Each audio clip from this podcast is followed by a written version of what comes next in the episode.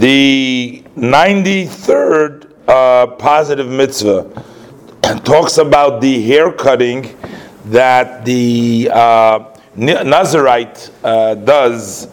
Um, and it says in the Sifra that we find in the Torah three uh, people, uh, three peoples that would uh, do the hair cutting. Um, one of them is the Nazir, the Nazarite. The other one is the Metzora leper, the person with the leprosy.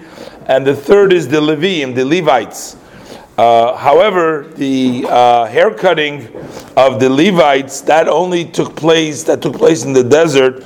That is not something that uh, takes place in the later generations, but the haircutting of the Nazir and the Metzora that takes place also in all times. And although uh, we know that the Nazir, the Torah talks about two hair cuttings. One of them is if he becomes impure during the period of his Nazirite.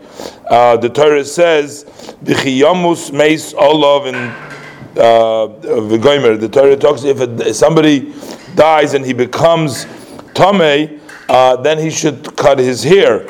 Uh, next time is called the taglachas tara, the regular cutting of the hair when he is pure. And that's what the Pasuk says, B'yoim melois yimei nizrei, when the days of his Nazir have filled, then he cuts his hair.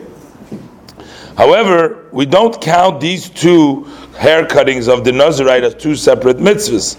Because the hair cutting that took place, if he became Tameh, that is part of the mitzvah of the Nazirus, because the Torah says that he should let his hair grow and if he becomes tamei in the middle, he sort of uh, sees that he stopped, he broke that chain, and he has to start over again.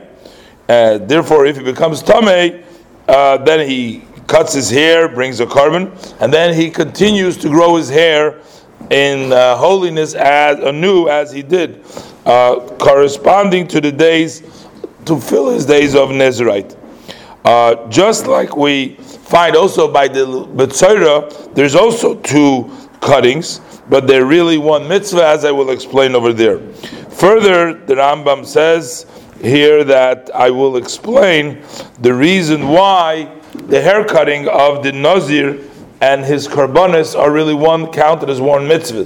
The sacrifice and the other one mitzvah, but the hair cutting and the karbonis of the mitzvah are counted as two separate mitzvahs. The details of these laws have been articulated. That of cutting of the hair cutting of the nazir in its place in the tractate of nazir. Okay, Sefer mitzvahs. We're up to mitzvah number one hundred and fourteen.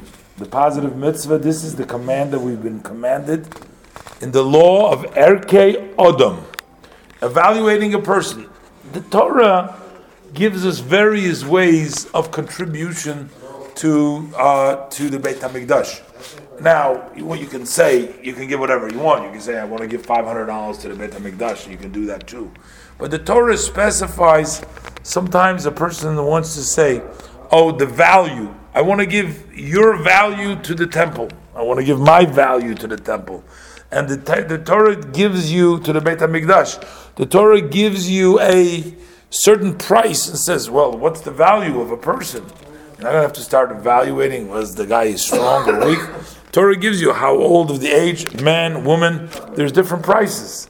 So this is the mitzvah of evaluating a person, and that is if a person says, "My value is upon me," sort of, I want to give my value of exchange. I want to give it. It's a way of saying I'm giving myself over to the Hekdesh, to God, to the sanctuary. My value is upon me. Or you say the value of anybody, you're the person upon me. If it's a male, you give so much. If it's a female, you give so much. There's also an age difference, how much the age is. As the Pasuk speaks of, and the situation also of the person who evaluates, because sometimes the person is poor, the Torah will give him a little. The Pasuk talks about what if he can't do it. This is basically based on the verse in Vayikra, Perek Chaf Zayin, Pasuk Beis. A man who will express a vow by evaluating people, a soul, by saying the values upon me. The details of this mitzvah have been articulated in the tractate Orchim.